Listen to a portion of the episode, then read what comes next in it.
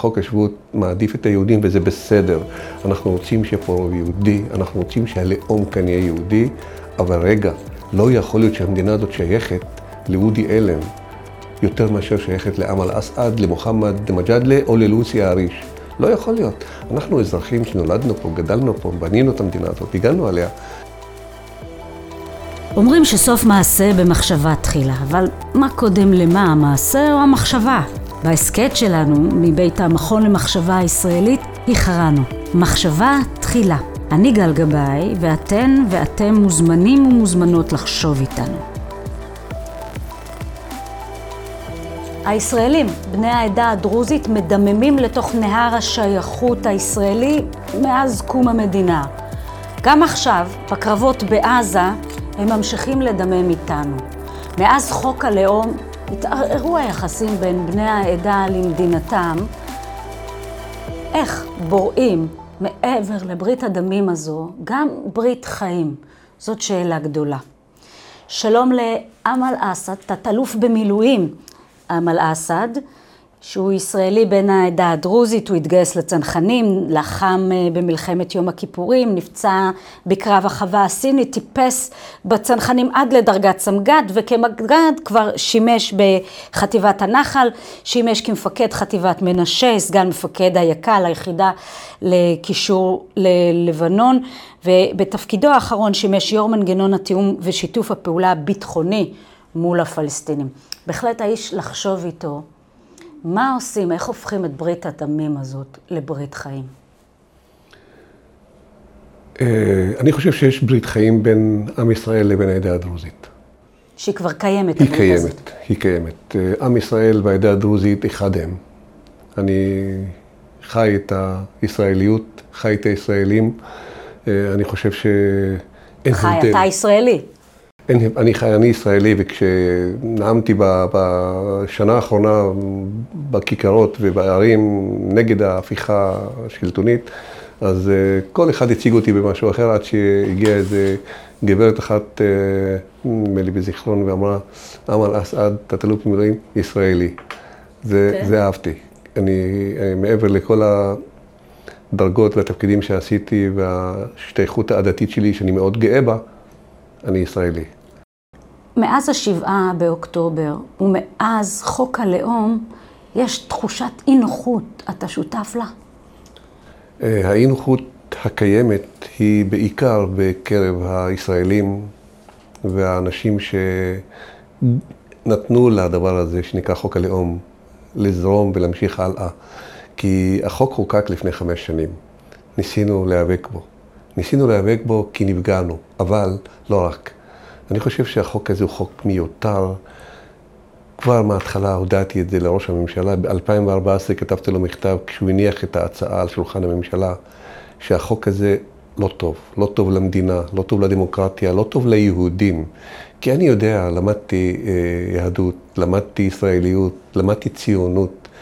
וכשהתגייסתי לצנחנים ועמדתי בכותל ונשבעתי אמונים למדינה, וקיבלתי את אה, ספר התנ"ך, וקראתי שהיהדות מטיפה לשוויון, מטיפה לאהבת האחר. מאוד התגאיתי בזה, מאוד התגאיתי בישראליות שלי. וכשהייתי בצנחנים ונלחמתי בחווה הסינית, וחבריי, ונפצעתי שם, וחבריי פינו אותי מתחת לאלונקה, הם לא שאלו מי זה הפצוע. האם זה... לאיזה עדה הוא, לאיזה... האם הוא אשכנזי, האם הוא ספרדי, האם הוא דרוזי, האם הוא יהודי. הם פשוט פינו אותי. לוחם. לוחם, חבר, ופתאום, אח, אח לגמרי, הם האחים שלי. ואז מגיע איש פוליטי כזה או אחר, מחליט... אישה ש... במקרה הזה. מחליט שהוא רוצה לשנות את הנוסח של מגילת העצמאות, את הצביון של המדינה, ומחוקק חוק גזעני, לאומני, שהוא עושה הפרדה בין גזע לגזע, בין יהודים ומי שאינם יהודים. ובעצם ואני... נותן זכות לכל יהודי מכל מדינה אחרת שאינו קשור ואינו מחובר להוויה בישראל ולא שותף למלחמות ההישרדות שלה, נותן לו עדיפות על פני אנשים שנולדו כאן, נלחמים פה, מדממים פה. חד משמעית. כן. ואין שום בעיה לאף אחד במדינה הזאת, בטח לא לדרוזים, גם לא למי שאינו יהודי, בעליית יהודים מכל העולם. חוק השבות מעדיף את היהודים וזה בסדר. אנחנו רוצים שיהיה פה רוב יהודי, אנחנו רוצים שהלאום כאן יהיה יהודי, אבל רגע, לא יכול להיות שהמדינה הזאת שייכת לאודי אלן יותר מאשר שייכת לאמל אסעד, למוחמד מג'אדלה או ללוסי האריש. לא יכול להיות. אנחנו אזרחים שנולדנו פה, גדלנו פה, בנינו את המדינה הזאת, הגענו עליה. מה ההבדל ביני לבינך, לבין סמוטריץ', לבין כל אחד אחר? ביני לבין סמוטריץ' יש הרבה הבדל, במקרה כבני הזה. אדם, כבני אדם שנולדנו... חביב אדם נברא בצלם, אין שאלה. בכלל. עכשיו, יש רעיון כדי לחמוק אה, מחוק הלאום, אין כוונה לתקן אותו או לבטל אותו, יש כוונה לחוקק אה, חוק יסוד הדרוזים. חוק יסוד לדרוזים. זה טוב או רע? לא שזה רע, זה רע מאוד, מאוד, מאוד. אני לא רוצה להיות אה, נישא מעל אף אחד, אני גם לא רוצה להיות פחות מאף אחד. אני רוצה להיות אזרח שווה. אני חושב שכל האזרחים במדינה, כולם, יהודים ומי שאינם יהודים, הם אזרחים שווים. אין הבדל. אין, אין שוויון, יותר שוויון או פחות שוויון. אין אנשים שווים יותר ואנשים שווים פחות. אגב, אין דבר כזה, לא במתמטיקה ולא באזרחות. אני רוצה להיות שווה אז, כאזרח. אז מאיך אתה מבין את הצורך של, של גורמים פוליטיים כאלה ואחרים להבטיח, להפ, לעשות את ההפרדה הזאת, את המדרג הזה? אולי זה דווקא משום תהליך הפ- הפלסטיניזציה של חלק מערביי ישראל ו, ו, ו, וחוויה של חוסר ביטחון. ועכשיו אין פלסטיניזציה, כאילו החוק הזה מנע ממישהו לעשות משהו, או להפך, ש... הוא רק דחף. או כמו שדיכטר במקום אמר, ישראליזציה הוא דחף לפס- או כמו לפלסטיניזציה. שדיכטר אמר, אם. נוסיף את ערך השוויון, דיכטר, דיכטר שהיה ראש שב"כ והיה שר והיה...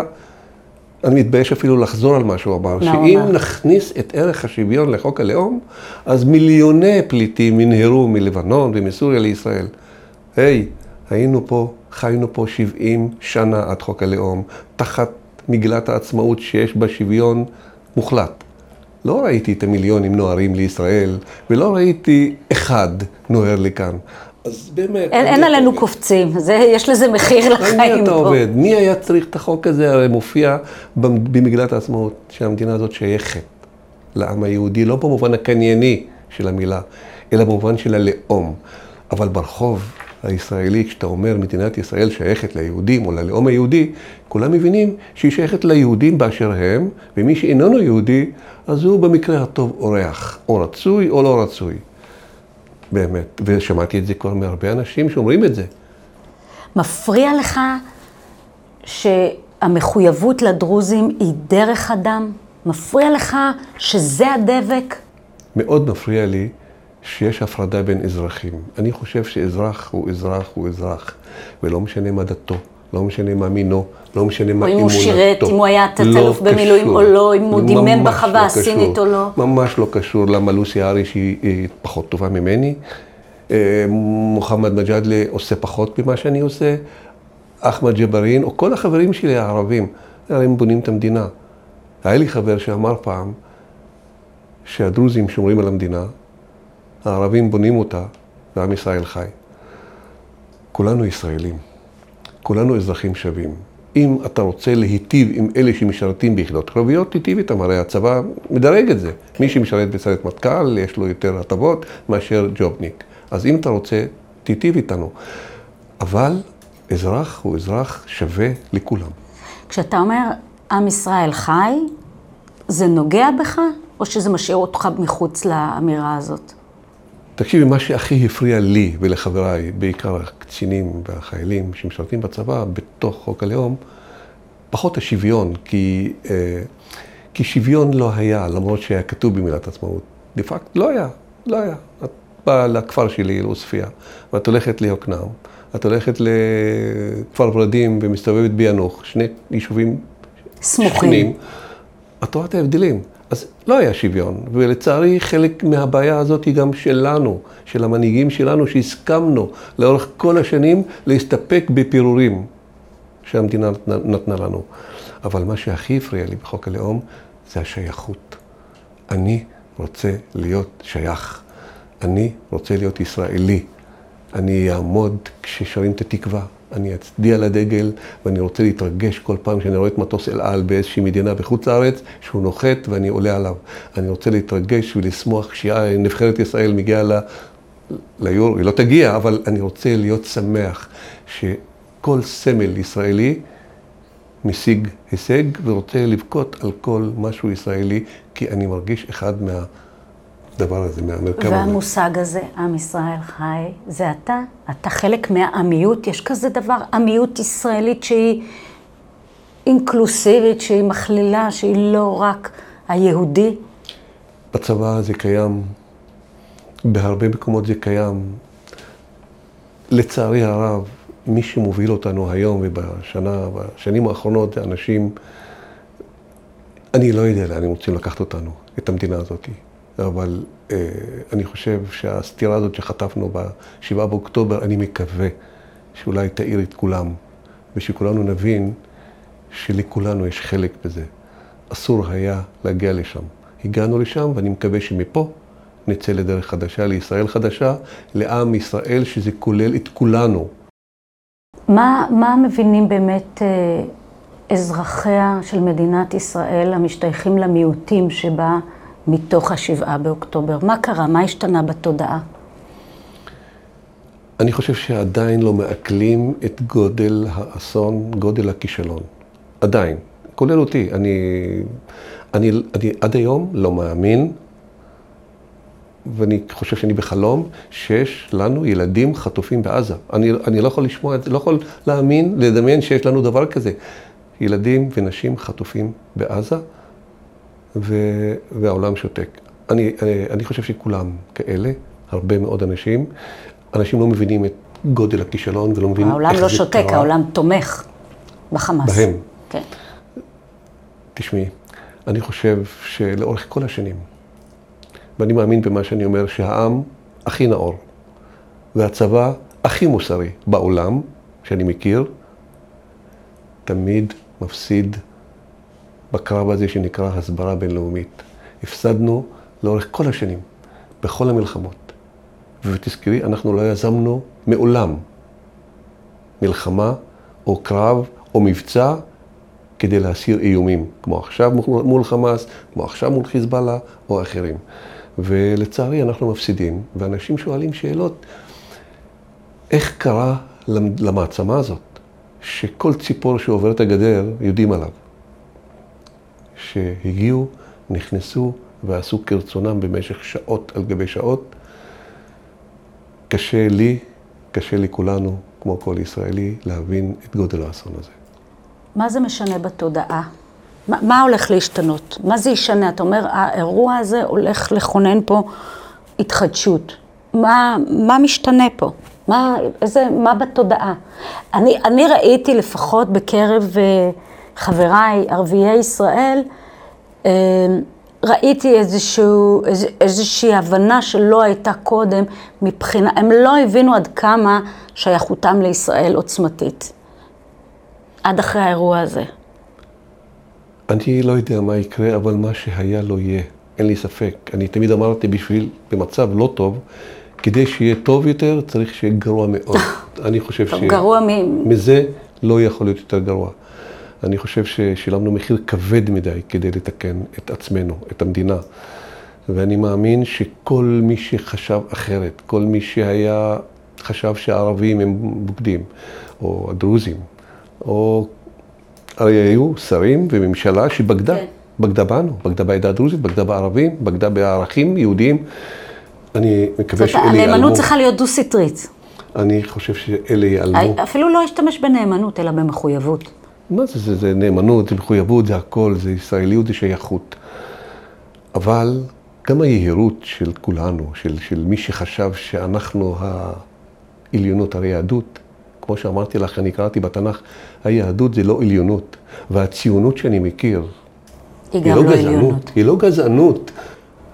ואיפה הציונות של פעם, ואיפה היהדות שאנחנו מדברים עליה לעומת מה שיש היום?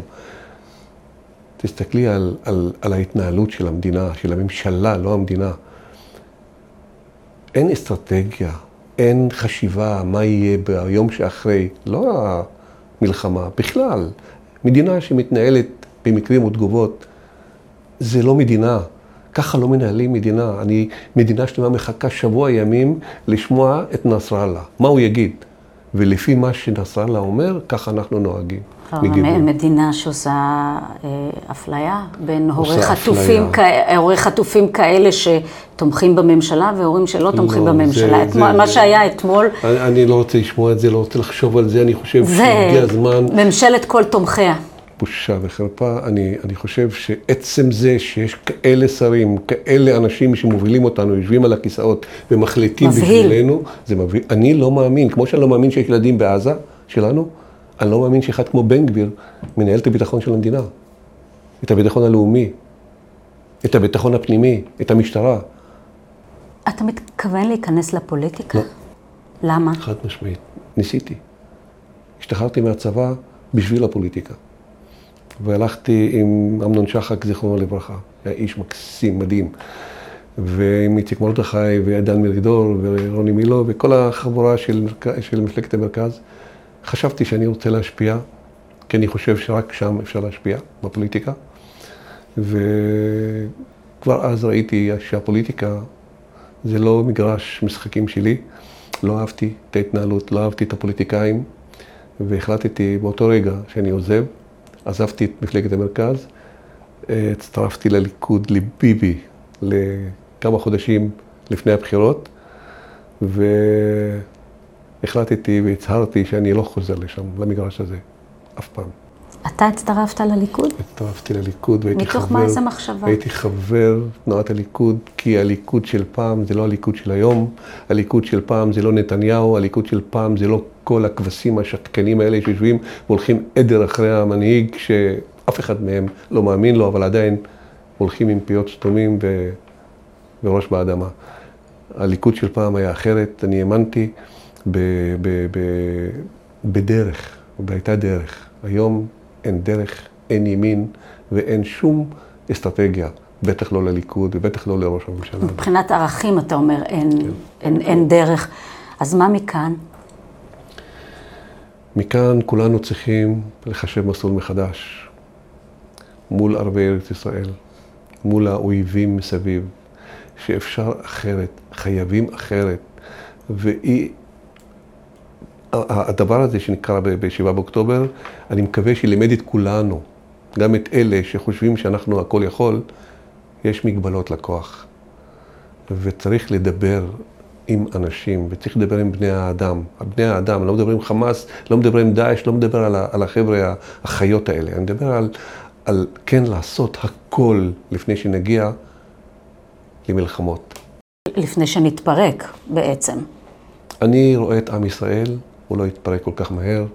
לא החמאס יפרק אותו, לא חיזבאללה יפרק אותו. אבל אולי עם ישראל יפרק את עם ישראל. לא, איראן יפרקו אותו, הבעיה של עם ישראל היא עם ישראל עצמו. תלמד אותנו אה, להבין את, ה, את המארג בתוך החברה הדרוזית. מה, איך מסתכלים על האירועים היום?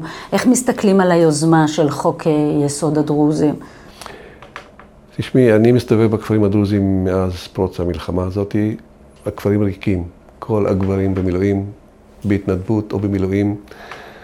ותסתכלי על אחוז האנשים שנפלו, שבעה אנשים מאז תחילת המלחמה, דרוזים, לוחמים, מלח הארץ, אחד-אחד. אחד-אחד. אפשר לקחת כל אחד. אני מכירה כמה מהם.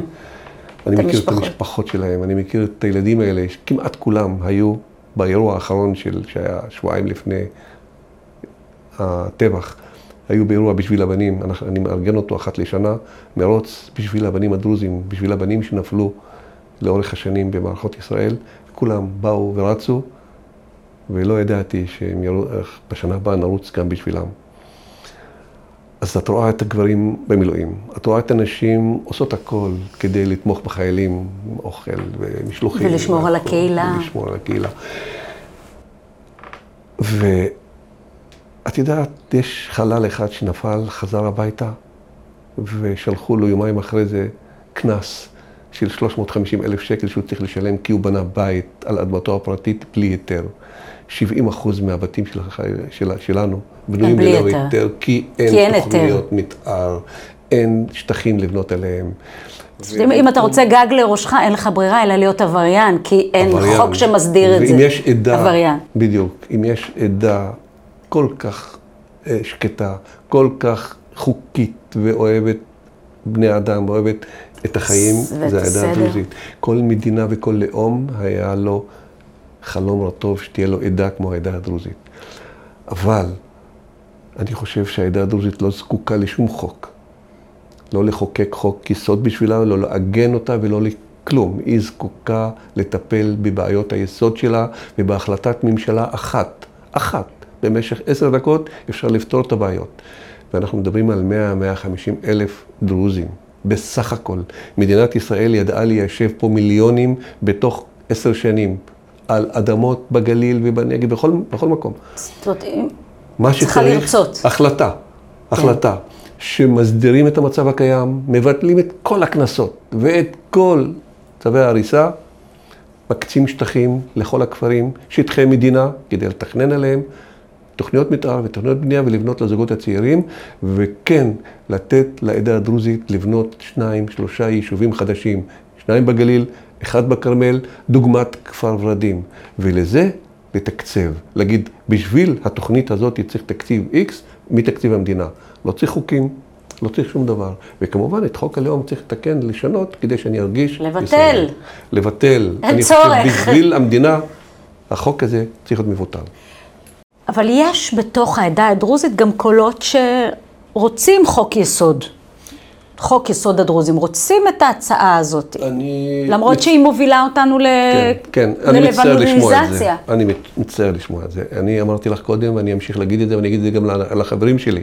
אלה שכן רוצים, חלק מהמנהיגים כן רוצים את העיגון של העדה הדרוזית. אני לא רוצה להיות נחות מאף אחד, ואני לא רוצה להיות נישא מעל אף אחד במדינה. אני רוצה להיות שווה בין שווים. לא רוצה. וכדי שהעדה הדרוזית תרגיש שווה, אני לא רוצה שיעשו לי טובות. אני לא שכיר חרב כאן. אני לא מחכה לנדב- לנדבות. ראש הממשלה אמר, אנחנו נדאג לדרוזים. מי זה אנחנו? מי זה אתם? תדאגו לי. מי אתה, אדון נתניהו, שתדאג לי?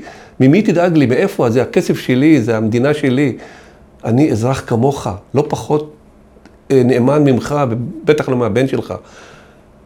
אבל עם כל הכבוד למנהיגים הדרוזים, לאורך כל השנים, שהסתפקו בפירורים מהמדינה, אנחנו, הדור הצעיר, לא אני, אני כבר פסה, יש דור צעיר שלא יקבל יותר את הפירורים, לא יקבל יותר עיגונים ולא חוקים עוקפים. הוא רוצה להיות שווה בין שווים, וזאת הגישה היום. אי אפשר לעבוד על הדור הצעיר. אתה מוביל את זה פוליטית בתוך העדה? אין, אני לא, אני לא... פה- חינוכית? לא, לא מוביל חינוכית. פוליטיקה, אבל אני חלק מהרבה אנשים שזה הכיוון. אבל אני, עוד פעם, אני כבר זקן יחסית לצעירים שהיום אי אפשר לעבוד עליהם. את, את ראית את אם יש. משהו שאי אפשר לומר עליך, זה זקן. אוקיי, קבל את המחמאה. תראי את החללים שנפלו, שהם עלו לכותרות. תראי אותם אחד-אחד. משהו.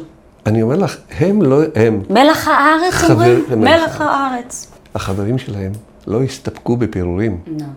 אין, אין אין סיבה. חיה כזאת. לא, י, לא יסכימו, לאף- לא יסכימו, לא למנהיגות, למנהיגות שלנו, לא למנהיגות של המדינה. הם ירצו להיות שווים. אז איפה זה מתפצל? איפה זה מתפצל מבחינת התפיסה? מה, מה, מה אומרים לעצמם אלה שכן כן תומכים בזה? שמה? שזה הרע במיעוטו? שזה הרע במיעוטו, וההתנהגות שלהם, כמו היהודים שהתנהגו בגולה, אה, כאילו מרגשי נחיתות, ודי, אנחנו כבר לא שם. ולצערי הרב, מי שמוביל את זה, זה אנשים מבוגרים, אנשים ש... מפעם. של פעם, הגישה של פעם, הגישה של אה, עושים טובה, הגישה של... של אנחנו אורחים. שאנחנו כאילו הולכים, בואו נאכיל אתכם, ניתן לכם כבוד, תיתנו לי כבוד, אני אתן לכם לאכול ארוחת... העדה הדרוזית לא צריכה יותר כבוד, היא צריכה לפתור את הבעיות שלה ולהרגיש שהיא חלק מהמדינה, נקודה. את בעיות היומיום, בעיות החיים. בעיות תשתיות, החיים, בעיות העתיד, מגורים, בדיוק. ביוב, א', ב'. בתי. ספר, א', ב', אני הייתי ביאנוח... גני. משחקים, הייתי- שטחים פתוחים. אני אומר לך, אה, גל, הייתי אצל משפחת חבקה ביאנוח, ומשפחת סעד ביאנוח. יצאתי משם דרך כפר ורדים. אני מסתכל על היישוב הזה, ואני מסתכל על היישוב הזה, ואומר, למה? למה? למה אני, למה ינוח לא נראה כמו כפר ורדים? למה אין לי ינוח ב', א', כמו כפר ורדים? למה? אני חושב שיש לנו חלק בזה. המנהיגות הדרוזית לאורך כל השנים הסכימה לבנות רק על אדמות פרטיות, והסכימה להישאר בשטחים הקטנים, שטחי השיפוט של הכפר, ולא דרשו את מה שבעצם הגיע. אבל זה כל ממשלות ישראל, זה גם ימין וגם משמאל. כל ממשלות ישראל וכל נציגי העדה לאורך כל השנים. לא מאשים אף אחד ספציפי. והשבעה באוקטובר מסמן בי מבחינתך? אין, די, לא יהיה מה שהיה, גם לא בתוך העדה, העדה הדרוזית. לא ניתן למה שהיה, שימשיך להיות. נקודה. אתה אופטימי? כן. כן? אני אופטימי. אני אופטימי, ורק אופטימיות ותקווה תיתן לנו את ה...